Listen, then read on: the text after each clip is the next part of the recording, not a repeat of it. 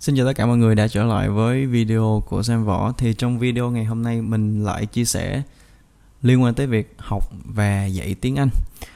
Như mọi người biết là mình công tác trong lĩnh vực giảng dạy ngoại ngữ.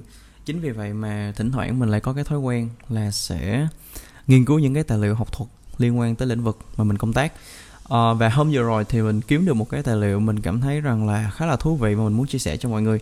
Thì cái tài liệu này nó được phát hành bởi đơn vị gọi là Foreign Service Institute, US Department of State. Thì đơn giản mình hiểu đơn giản thôi, đây là cái đơn vị chuyên đào tạo ngôn ngữ cho các cái nhân viên làm việc cho chính phủ Mỹ. Thì bây giờ mình sẽ share cái màn hình lên đây để cho mọi người cùng xem cái tài liệu của nó. Thì ở đây mình bắt đầu từ cái mục thứ 70 nè, như mọi người cũng thấy ở đây.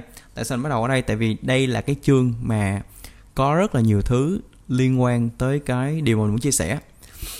Rồi, thì nội dung của cái chương này nằm ở cái dòng này: Lesson learned from 50 years of theory and practice in government language teaching.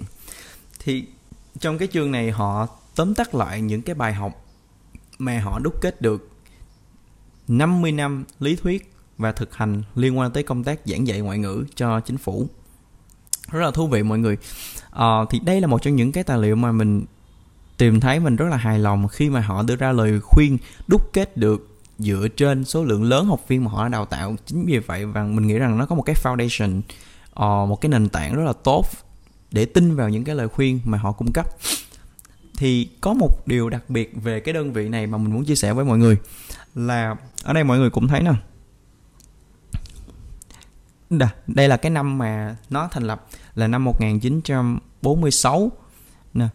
Train members of the U.S. diplomatic community to undertake assignments in U.S. embassies, consulates and other posts overseas.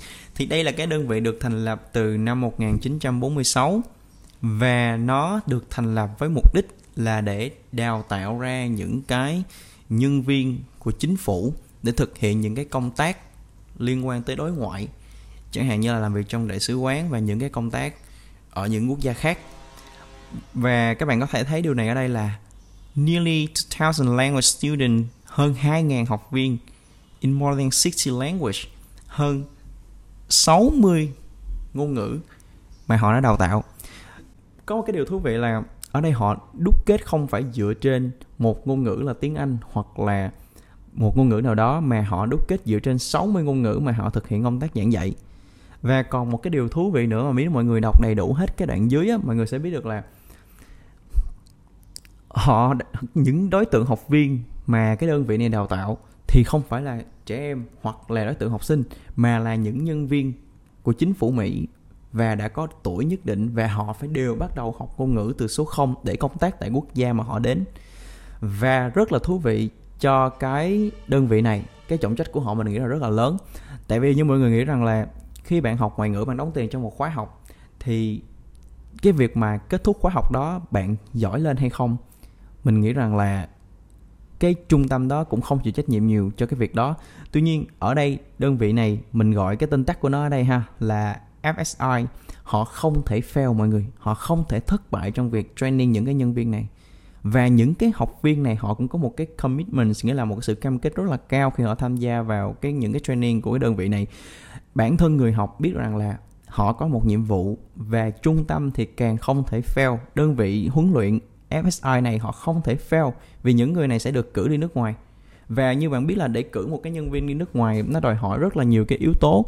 Không chỉ là bạn có khả năng học ngoại ngữ, bạn cũng cần những cái mình gọi là năng lực chuyên môn khác để làm công việc đó. Vậy cho nên lựa chọn một ứng viên là điều không dễ dàng. Và nếu như bạn không đào tạo thành công ngôn ngữ cho người này trong một khoảng thời gian thì bạn tiêu tốn rất là nhiều những cái sự đầu tư của chính quyền cho những cái nhân viên này. Và như vậy nếu như bạn fail liên tục thì đơn vị này không thể nào tồn tại. Và chính vậy họ không thể fail.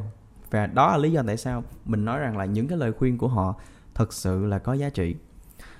Và cái quyển này thật sự nó rất là dài, nó có tới khoảng hơn 200 trang. Tuy nhiên là mình sẽ không chia sẻ những cái phần khác, có thể là trong những cái video khác có những cái điều mình nghĩ rằng là nó đáng để chia sẻ với mọi người thì mình sẽ làm video và chia sẻ về cái điều đó. Tuy nhiên trong phạm vi của video này, chúng ta sẽ tập trung vào những cái lesson mà mình cảm thấy là rất là thú vị và chúng ta có thể học được từ. Dĩ nhiên là nó có tới 10 cái lesson trong cái phần này, thì chắc là mình sẽ chia cái video này ra, bởi vì là nếu mà mình gom hết cho một cái video và mình giới thiệu cho các bạn không á, cái tên của cái chủ đề không, và không nói sâu hơn vào á, và liên kết đến với những cái trải nghiệm cá nhân của mình, thì thật sự rằng là nó sẽ không có giá trị. Chính vì vậy mà trong video này, để mình xem coi, hồi lúc trưa này thì mình bỏ thời gian để mình xem thử khoảng 4 cái lesson là mình có thực sự là suy nghĩ rất là kỹ để chia sẻ với mọi người. Có thể là trong video phần chắc mình chia thành hai phần, phần này là phần thứ nhất và phần sau sẽ là phần thứ hai.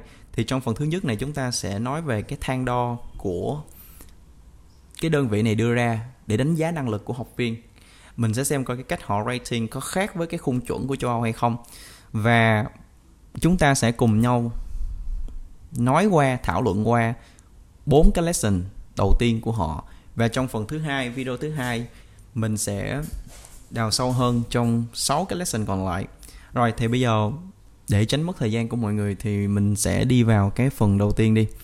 Điều đầu tiên mà mình muốn nói với mọi người đó là cái table mà mình đang tô đậm ở đây, mọi người thấy nè, US Government Proficiency Ratings. Thì đây là cái khung đánh giá mức độ thông thạo của cái đơn vị này đưa ra. Thì nó gồm có 5 mức độ mọi người ạ. Nó gồm có 5 mức độ. Ở đây mình tính là 5 và mọi người có thể là bỏ qua cái không này. Ở cái chỗ này mình tạm gọi là SR0. Thì cái description của nó nói rằng là no functional proficiency, thì có nghĩa là rằng là zero mọi người. Ở đây mức độ năng lực ngoại ngữ các bạn sẽ là zero. Và chúng ta sẽ tập trung vào từ 1 tới 5. Và ở đây thì nó làm mình liên tưởng tới cái khung đánh giá năng lực chuẩn của châu Âu mà mọi người thường sẽ dùng cái điểm TOEIC hoặc là IELTS mình quy đổi sang. Chẳng hạn như nếu như các bạn đạt được 6.5 IELTS thì nó sẽ tương đương với khung B2 của châu Âu. Và cái khung châu Âu này nó sẽ có những mức như sau là A1, A2, B1, B2 và C1, C2. Trong đó mình nghĩ rằng là A1, A2 là mức độ căn bản, B1, B2 là intermediate và C1, C2 là mức độ advanced. Và bạn có khả năng cái khả năng ngôn ngữ của bạn nó nằm ở mức độ là native alike, và bạn có thể làm việc trong những cái văn cảnh học thuật. Thì chúng ta quay trở lại với đây. Nếu nói theo là A1, A2, B1, B2, C1, C2 thì mình có 6 level. Tuy nhiên ở đây thì chúng ta lại có 5. Và tại sao nó có cái sự khác biệt này thì mình sẽ giải thích một xíu ở đây. Như bạn biết, cái đơn vị này mục đích của họ training cái ngoại ngữ cho những cái học viên này là để những học viên này làm những cái công việc cho chính phủ. Chính vì vậy ở đây họ đánh giá năng lực ngoại ngữ để làm việc, cho nên họ có một cái thang rất là riêng. Thì bây giờ chúng ta sẽ tìm hiểu từng cái mức của nó và chúng ta sẽ hiểu hơn vì sao họ lại xét như vậy. Thì ở đây chúng ta sẽ xét cái khung mức độ đầu tiên đi, SR1 mình gọi là level 1 đi. Thì cái tên của nó sẽ là Elementary Proficiency. Ở đây có nghĩa là mức độ thông thạo căn bản. Như vậy level 1 sẽ là mức độ thông thạo căn bản. Vậy ở mức độ thông thạo căn bản thì cái người học người ta sẽ có những cái kỹ năng gì? Thì ở đây chúng ta có thể đọc cái dòng này và các bạn sẽ thấy nè, read common size and simple sentences and phrases.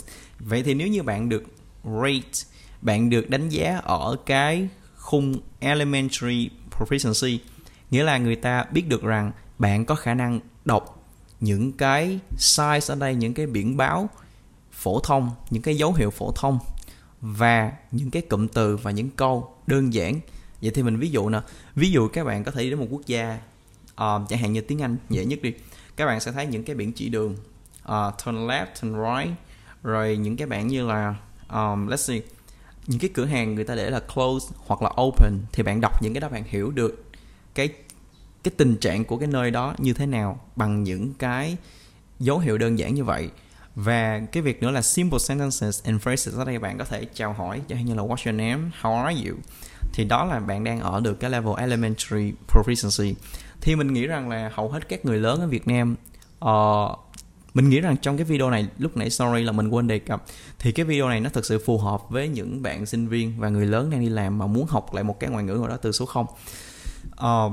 Thì mình nghĩ rằng là nếu như tất cả mọi người ở đây, nếu như bạn học tiếng Anh, mình nghĩ rằng ở trường thì các bạn đã vượt lên trên cái mức elementary proficiency theo cái khung của đơn vị này đánh giá rồi. Đó, như vậy thì mọi người đang có thể vượt qua level 1 rồi. Nhưng mà nếu như mọi người học một cái ngữ hoàn toàn mới, chẳng hạn như là học tiếng Nhật, tiếng Trung, tiếng Hàn, thì cái chỗ này là chúng ta phải trải qua một giai đoạn căn bản nhất định thì chúng ta sẽ mới đạt được level 1. Vậy thì sau khi giai đoạn elementary proficiency, nghĩa là mức độ thông thạo căn bản, thì chúng ta sẽ bước sang cái level tiếp theo theo cái bảng này. Thì ở đây mọi người có thể nhìn thấy nè, SR2 Limited Working Proficiency. Ở đây là mức độ thông thạo trong bối cảnh công việc á, mà bạn vẫn còn bị rất là hạn chế.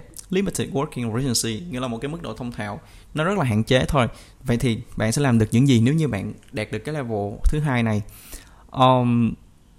Certified Routine Social Limited of Needs. Rồi, chúng ta tập trung vào cái dòng này một xíu. Nếu như bạn đạt được cái level này thì mình nghĩ rằng là bạn có thể đáp ứng được những cái tình huống phổ thông hàng ngày. Chẳng hạn như bạn đi mình ví dụ là bạn đi mua sắm, bạn sẽ có thể hỏi là how much is it, và bạn nghe được người ta trả lời là bao nhiêu tiền và bạn làm cái điều đó. Hoặc là ở đây nếu mà liên quan tới bối cảnh bạn đi đến những nơi này nơi kia và người ta đòi hỏi những cái giấy tờ, chẳng hạn như là identity card là cái thẻ chứng minh nhân dân, căn cước chẳng hạn, thì bạn hiểu được những cái văn cảnh này và bạn có thể là thao tác được, bạn có thể là function perform, bạn có thể thực hiện được những cái công tác này trong cái ngữ cảnh, cái ngôn ngữ đó, thì bạn đã đạt được cái level này rồi. Limited office needs nghĩa là ở đây bạn có thể là ở đây thì cái dòng sau nó sẽ rõ hơn nè. Limited office needs and read short type written or printed straightforward text. Vậy thì ở đây mình có thể hình dung tới những cái mẫu emails mà người ta viết để phục vụ công việc, và nó viết một cách gọi là không có phức tạp hoặc là vòng vo, nó viết rất là đơn giản. Ví dụ như là cái lịch hẹn hoặc là một cái task nào đó bạn cần hoàn thành. Như vậy thì nếu như bạn có thể thỏa được những cái cuộc giao tiếp đơn giản nhất trong cái văn cảnh xã hội để phục vụ công việc, và trong bối cảnh văn phòng thì bạn có thể đáp ứng được những cái nhu cầu basic trong công việc, nó đòi hỏi bạn phải sử dụng cái ngôn ngữ đó. Thì như nếu như bạn hiểu được những điều này thì bạn sẽ ở level 2. Thì sau khi mà bạn ở level 2 thì bạn sẽ bắt đầu để tiến sang cái level 3 theo cái bảng rating này.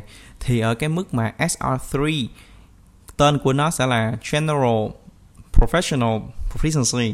Lúc này đây là mình nghĩ rằng là nếu mà mọi người đạt được tới cái mức độ SR3 thì mọi người đã có thể là thành công và có thể là làm việc được trong cái môi trường sử dụng cái ngôn ngữ mọi người đang học. Ở đây mình xem nè, able to speak accurately and with enough vocabulary to handle social representation and professional discussion within special field of knowledge. Thì lúc này mọi người có thể nói một cách chính xác và cái lượng từ vựng của mọi người đủ để xoay sở trong những cái tình huống thảo luận hoặc là diễn thuyết nó liên quan nhiều tới cái chuyên ngành và chuyên môn. Ví dụ như bạn làm việc trong chính phủ, bạn làm về mảng thuế, thì lúc này cái lượng từ vựng và cái level của bạn cho phép bạn có thể thảo luận được và trình bày được những cái thông tin đến với cái đối tượng sử dụng cái ngôn ngữ đó. Như vậy thì ở cái level SR3 này là cái level mà hầu hết các học sinh học ở đơn vị này họ đều phải đạt tới. Dù là bất cứ ngôn ngữ nào, Ả Rập hay là tiếng Trung Quốc, thì mọi người đều phải đạt được cái level này. Và mình nói luôn là cái level này bạn cũng phải read nữa nè. Ở đây dòng cuối cùng mọi người thấy như ở đây nha, able to read most materials found in daily newspapers. Lúc này mọi người cũng phải đọc được hầu hết những cái tài liệu trong những cái bài báo phổ thông hàng ngày. Cái lúc này mọi người cũng phải đọc được một lượng lớn những cái tài liệu phổ thông rồi. Rồi tiếp tục sẽ là cái SR4 Advanced Professional Proficiency. Đây là giai đoạn mà thông thạo ở mức độ chuyên nghiệp mà ở mức độ cao. Đây là một giai đoạn mình nghĩ rằng là nó rất là, những ai mà đạt tới level SR4 này rồi á thì mình có thể cho rằng bạn rất là thông thạo trong cái ngôn ngữ đó. Ở đây mình đọc cái mô tả nè, able to speak and read the language fluently, accurately on all levels pertinent to professional needs. Lúc này bạn có thể nói, bạn có thể đọc một cách là lưu loát và chính xác trong tất cả các cái tình huống đòi hỏi chuyên môn. Nghĩa là dù bạn nói về cái chuyên ngành của các bạn hoặc là bạn thảo luận những cái vấn đề chuyên môn thì bạn có khả năng diễn đạt nó một cách rất là thông thạo và chính xác. Thì đây là bạn đang ở level 4 và mình nghĩ rằng là level 4, để đạt được tới cái level 4 nó sẽ không phải là một điều dễ dàng. Vậy thì một lát nữa chúng ta sẽ tìm hiểu xem những cái lesson nó có relate như thế nào tới những cái lời khuyên để chúng ta có thể đạt được cái level cao.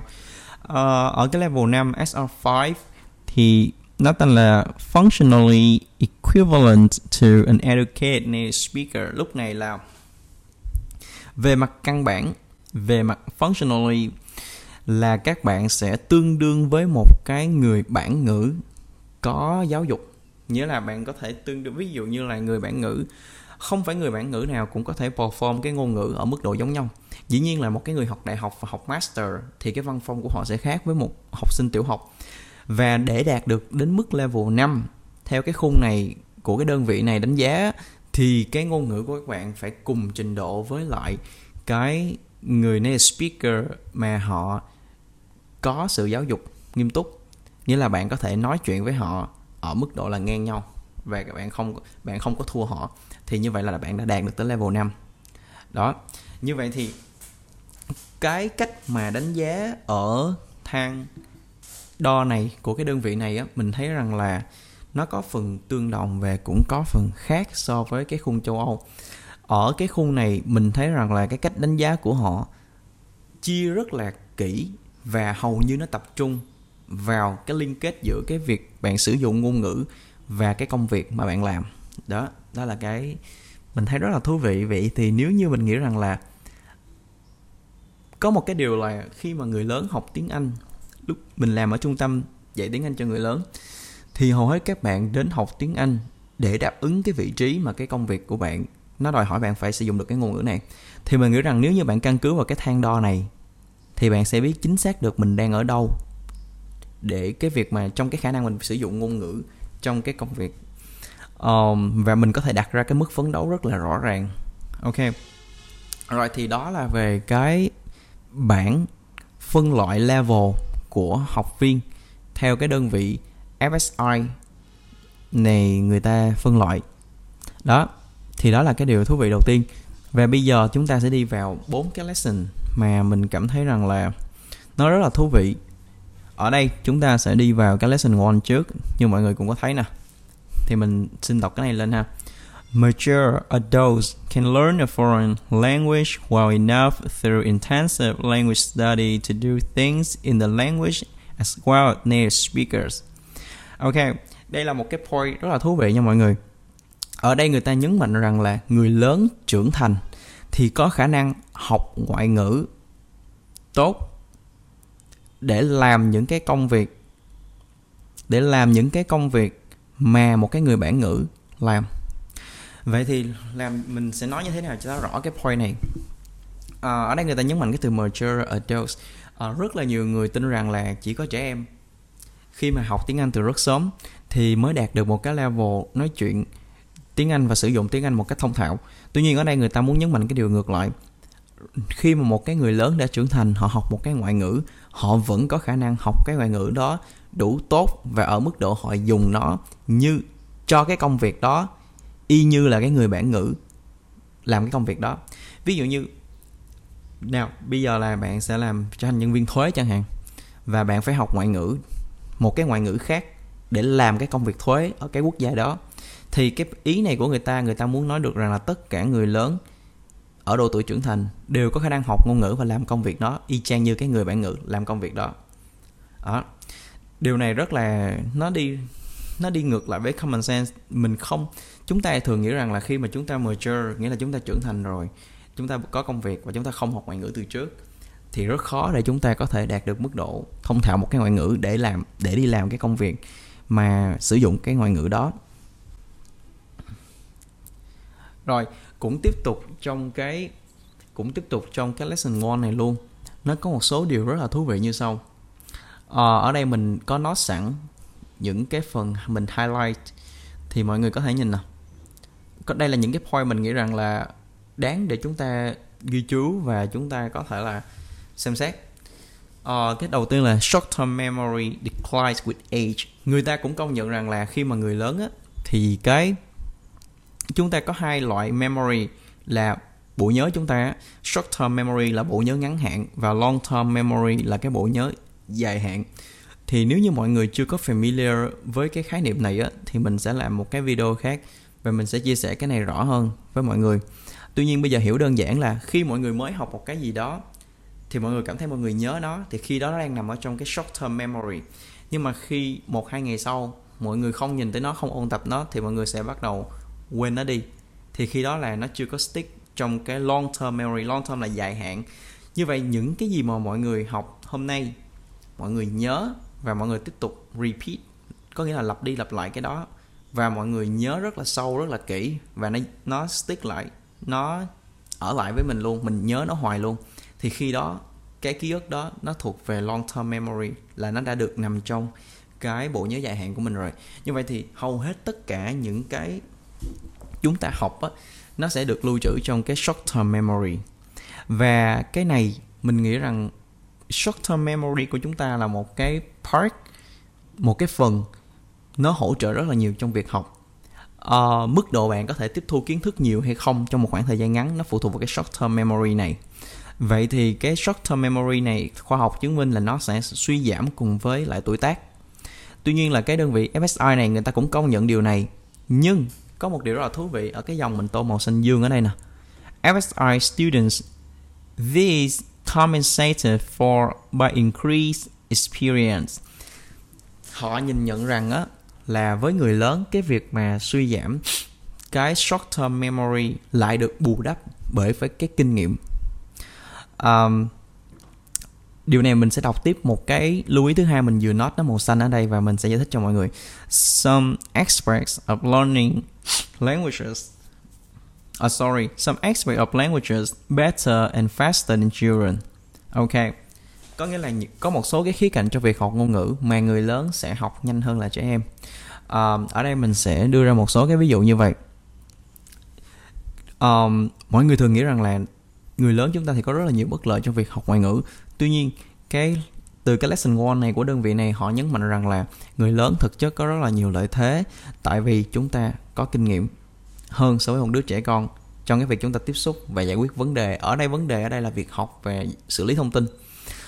Một số khía cạnh của cái việc học mà chúng ta có thể học nhanh hơn trẻ em, mình sẽ giải thích cho các bạn điều này. Bây giờ các bạn thử nghĩ về nếu như bạn và đứa trẻ cùng học cái từ apple là quả táo thì chắc chắn đứa trẻ sẽ học nhanh hơn mình. Nếu như bạn chưa bao giờ nhìn qua từ apple và bạn cũng chưa bao giờ học cái từ đó lần nào hết thì chắc chắn đứa trẻ sẽ học nhanh hơn bạn. Tuy nhiên những cái khái niệm như culture thì giữa một người lớn một người trẻ em, người lớn sẽ có thể học cái khái niệm này nhanh hơn. Vì sao? Vì khi bạn được giải thích cái điều này hoặc bạn translate cái từ sang tiếng Việt, đây là một mình gọi nó là cái abstract, nghĩa là khái niệm trừu tượng. Thì chỉ có một người lớn khi đã có kinh nghiệm và có kiến thức thì bạn mới hiểu những cái thuật ngữ trừu tượng nó dễ hơn là một đứa trẻ. Như vậy đây là một cái loại aspect, một cái khía cạnh mà người ta nói, như người ta đã nhấn mạnh là bạn có lợi thế hơn một đứa trẻ. Việc thứ hai là bạn có khả năng phân tích. Đây là cái điều mà mình luôn nhấn mạnh với các học sinh của mình, dù là các bạn đó đang tuổi teen hay là bạn đó là người lớn. Khả năng phân tích là một trong những cái chìa khóa giúp các bạn học tiếng Anh rất là nhanh nếu như bạn biết khai phá. Tại vì sao? Một cái ngôn ngữ, chẳng hạn như bây giờ mình lấy một cái ví dụ luôn là khi mọi người nhìn vào hai trang giấy, hai cái mặt giấy như vậy ở trên cái màn hình, mọi người thấy là nó có rất là nhiều dòng chữ. Và những cái dòng này là những cái combination, những cái sự kết hợp của rất là nhiều điểm ngữ pháp khác nhau và từ vựng khác nhau.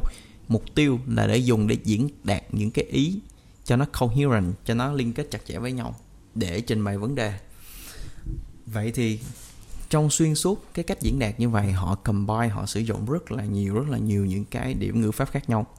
Mà nếu như bạn học riêng từng cái, chưa chắc là bạn có thể biết cách để dùng hoặc là combine hiệu quả để diễn đạt cái ý tưởng của mình. Tuy nhiên khi bạn xử lý những cái văn bản như vậy nhiều á, thì bạn sẽ học được cách mà người ta dùng hoặc là liên kết những cái cấu trúc grammar như vậy. Thì nó sẽ đến từ khả năng phân tích. Khi bạn đọc những cái này lên, nếu như bạn học theo hướng phân tích, bạn phân tích từng câu, bạn quen với thói quen này, thì bạn sẽ học rất là nhanh hơn so với một đứa trẻ. Tại vì khi bạn phân tích ra, đồng thời Đó là lúc bạn làm nổi bật lên những cái cách dùng, mình gọi là những cái patterns của cái ngôn ngữ, thì não bộ các bạn sẽ nhớ những cái điều đó dễ hơn và nó sẽ combine rất là tuyệt vời. Ok. Rồi, ở đây nó còn có một cái dòng nữa, mình tô ở đây. They have learned how to learn. Đây là cái, mình gọi nó là cái module. Now, đây là cái câu mình rất là thích. Nó tóm tắt lại hết toàn bộ của cái này. Nghĩa là với người lớn có rất là nhiều cái disadvantages. Bạn rất là bận rộn, bạn cái short term memory của bạn decline, nó suy giảm. Tuy nhiên, bạn học, nếu như bạn có khả năng học cách để học, nó làm mình nhớ tới một cái câu khác, nghĩa là vấn đề không phải bạn học cái gì mà nó nằm ở việc bạn học như thế nào. Thì đây là cái câu đó, lý do tại sao mình note nó màu vàng ở đây và mình muốn mọi người ghi nhớ điều này. Nếu như bạn là người lớn và bạn nào học ngoại ngữ, bạn phải thật sự quan tâm tới cái việc này. They have learned how to learn. Bạn phải học cách để học. Thì nếu như mọi người quan tâm đến cái câu mình vừa nói, đây là một cái mảng mình nghĩ rất là lớn, thì mình sẽ làm những cái video tiếp theo để chia sẻ với mọi người kỹ hơn về cái lĩnh vực này. Rồi bây giờ chúng ta sẽ đi tới cái lesson 2. Trong cái lesson 2, đây cái từ trong cái ngoặc kép này, Language Learning Aptitude, mình tạm dịch ra đơn giản cho mọi người hiểu, nó là năng khiếu học ngoại ngữ. Điều này trong công tác giảng dạy của mình, khi mình nhìn lại học viên của mình thì mình cũng cảm thấy nó đúng. Ở đây người ta nhận định là sao? Language learning aptitude varies among individuals and affects their classroom learning success, but at least some aspects of aptitude can be learned. Nghĩa là cái năng khiếu học ngoại ngữ á, giữa từng cá nhân với nhau nó sẽ có sự khác biệt, và cái điều đó nó ảnh hưởng rất là nhiều đến chất lượng và cái sự thành công của cái lớp học. Tuy nhiên, cái dòng but trong ngoặc á, những aptitude, cái từ năng khiếu ở đây, họ đi sâu hơn là có rất là nhiều những khía cạnh của năng khiếu chúng ta có thể học được, chứ không phải là năng khiếu ở đây là cái mà người này có, người kia không có. Có rất là nhiều khía cạnh trong cái năng khiếu đó mà khi chúng ta phân tích chúng ta có thể học được. Some people are similarly much better classroom language learners than others. Điều này rất là đúng luôn. Trong quá trình giảng dạy của mình, có một số học viên sẽ cực kỳ mình gọi là sao ta, benefit, sẽ cực kỳ là kiểu như là cá gặp nước. Khi bạn tham gia vào cái môi trường lớp học, bạn sẽ học rất là tốt. Tuy nhiên, những cá nhân khác lại, cái cách chúng ta tiếp thu kiến thức nó lại không có phù hợp trong cái cách edit, trong cái việc thiết kế của lớp học. Some people know how to learn a language very efficiently in the classroom and others do not, regardless of the effort they put in. Rồi, như vậy nó muốn nhấn mạnh rằng là vài người thì họ biết cái cách học rất là hiệu quả trong lớp học, trong khi đó những người khác, một số khác thì lại không. Và nó không liên quan, và mặc dù là cái số mà không biết á, họ bỏ rất là nhiều nỗ lực vào nhưng mà nó sẽ không có work. Và điều này thật sự rất là đúng. Như các bạn biết là khi các bạn đến lớp học tiếng Anh, bạn sẽ, nếu mà như bạn theo dõi suốt một cái khóa học, bạn sẽ nhận thấy một cái xu hướng là có một vài nhóm học viên sẽ tiến bộ và đạt được cái outcome rất là vượt trội so với những ngày đầu tiên họ vào. Tuy nhiên, số lớn còn lại họ sẽ không hề có một sự tiến bộ nào cả. Thì cái vấn đề này thực sự nó rất là phức tạp. Nó sẽ còn liên kết tới những cái yếu tố như là động lực, mục tiêu và cái thời gian học ở tại nhà của mọi người. Tuy nhiên, ở đây sẽ có một phần nhất định của việc là một số đối tượng sẽ phù hợp hoàn toàn với cái môi trường lớp học và một số thì lại không. Đó. As an adult learn more about languages and how to learn them, they can get better at it. So, cái point này người ta muốn dẫn các bạn về việc rằng là nó link với cái lesson 1 ở cái key hồi nãy ấy, là we have to learn how to learn. Thì nếu như mà người lớn chúng ta học được cách để học, chẳng hạn như khi các bạn học trong môi trường lớp học, các bạn nhìn những cái học viên mà tiến bộ nhanh thì các bạn nên phân tích và hỏi. Các bạn có thể hỏi và bạn phân tích, bạn cố gắng suy nghĩ về việc là tại sao người đó có thể giỏi trong một cái tiết học như vậy, tại sao người đó lại học rất là nhanh. Chúng ta có thể trò chuyện và chúng ta phân tích và chúng ta đúc kết ra cách để học. Và nếu như các bạn không thể làm được điều này thì các bạn cần có hỏi giáo viên của mình. Các bạn có thể kiếm cho mình một cái mentor để chỉ cho các bạn biết cái điều này.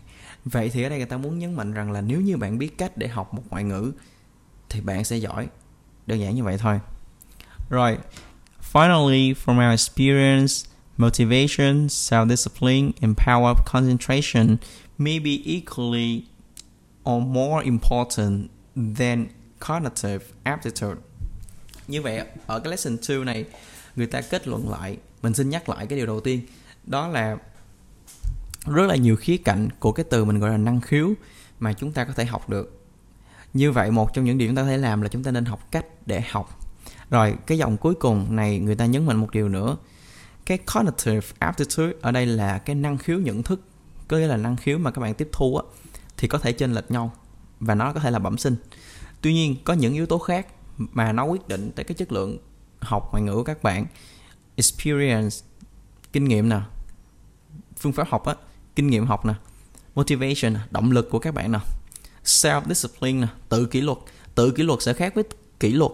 Kỷ luật là khi mà người ta áp kỷ luật lên bạn, còn tự kỷ luật là bạn nghiêm khắc với bản thân mình để vượt qua cái sự lười hoặc là cái sự thoải mái để làm và đạt được mục tiêu. Power of concentration là sức mạnh của sự tập trung, mức độ các bạn tập trung và focus vào cái task trước mặt các bạn. Đó, thì những yếu tố này sẽ bù đắp lại được cho phần năng khiếu. Vậy thì ở cái lesson 2 này, người ta muốn bác bỏ cái việc mà bạn không học được vì bạn không có năng khiếu, bằng việc chứng minh là có những cái khía cạnh của năng khiếu mà bạn có thể học được, bạn replicate, bạn có thể tái tạo lại nếu như bạn không có và bạn học cái điều đó.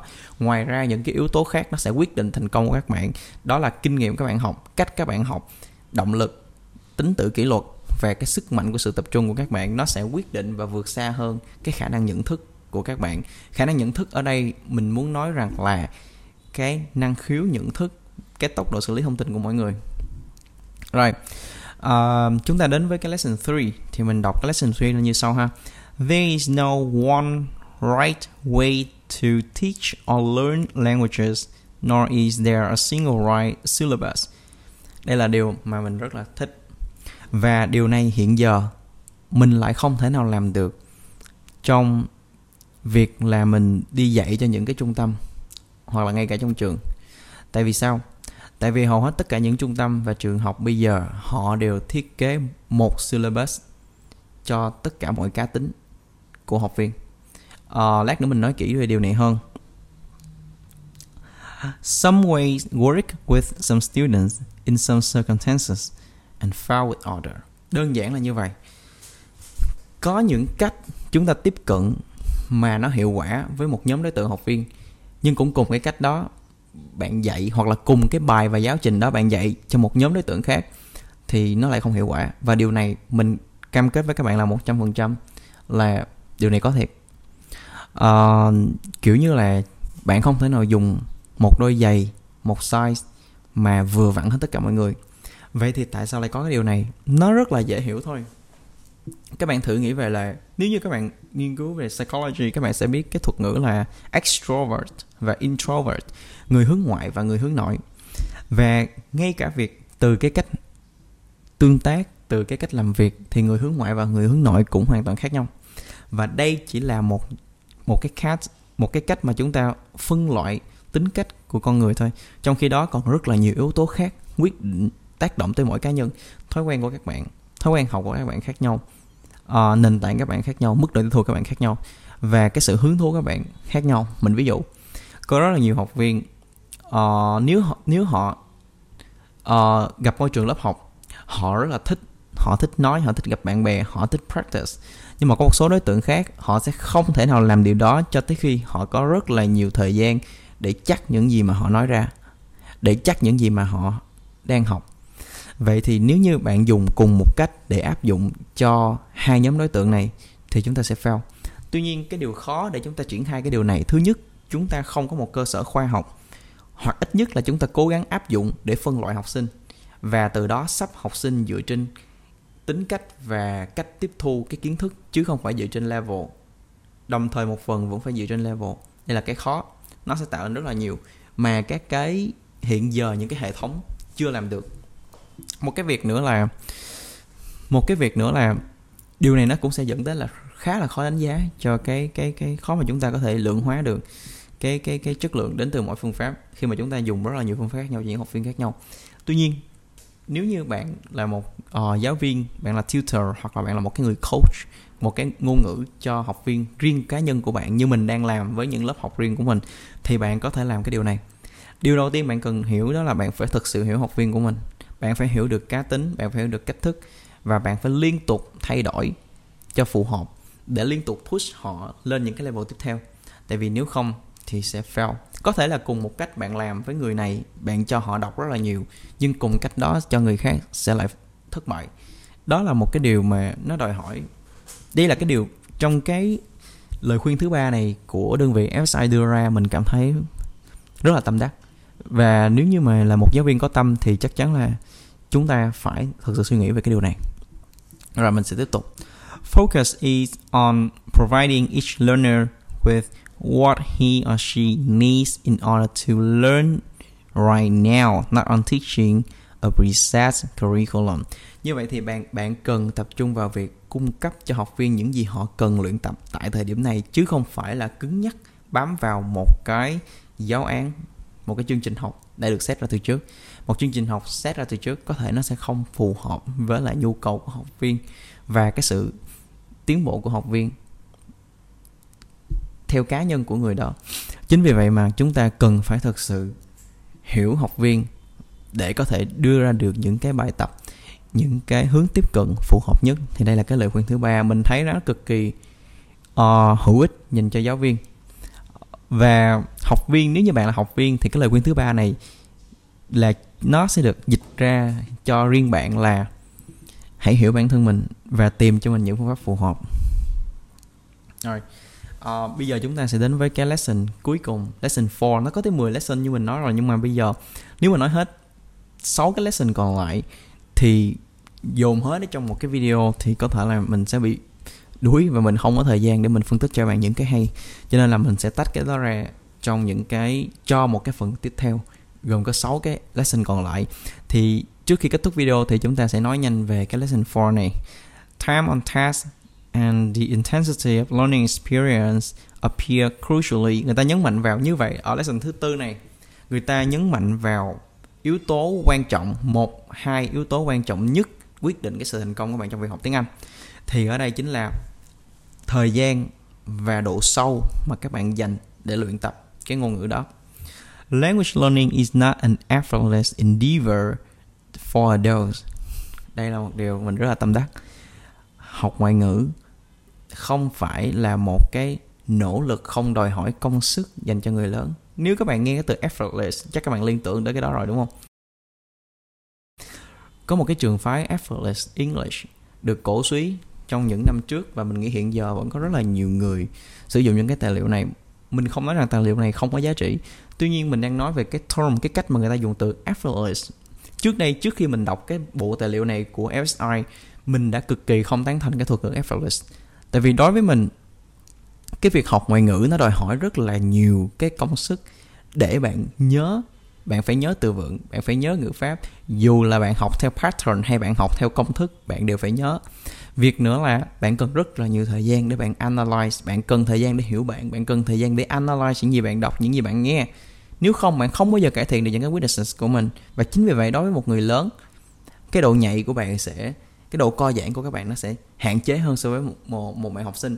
Chính vì vậy mà bạn cần phải đặt rất là nhiều effort vào để bạn phân tích và bạn cải thiện những cái weaknesses của mình. Chính vì vậy, quá trình học ngoại ngữ, mình xin lặp lại và cam kết với các bạn, không phải là quá trình effortless. Nó ngược lại, nó đòi hỏi rất là nhiều công sức. Đó. Nào, ở đây có một cái dòng rất là thú vị, mình sẽ đọc cho các bạn nè. For the great majority of adult learners, learning a language probably to a high level requires a great deal of memorization, analysis and practice to build automaticity. Nào, chỗ này là cái gì? Nếu như mà bạn, đối với người lớn mà bạn muốn học một cách nhanh chóng để đạt được mục tiêu của mình thì nó đòi hỏi rất là nhiều công sức để các bạn bỏ ra trong việc nhớ, ở đây mình gọi là nhớ thông tin, phân tích và luyện tập cho đến khi các bạn có thể đạt được mức độ tự động hóa. Tự động hóa đây là gì? Tự động hóa bạn có thể hiểu đơn giản là đến khi bạn cần diễn đạt ý tưởng của mình mà bạn cần nói ngay. Ví dụ là Today is a beautiful day. Or I think like I want to go out and meet my friend, something like that.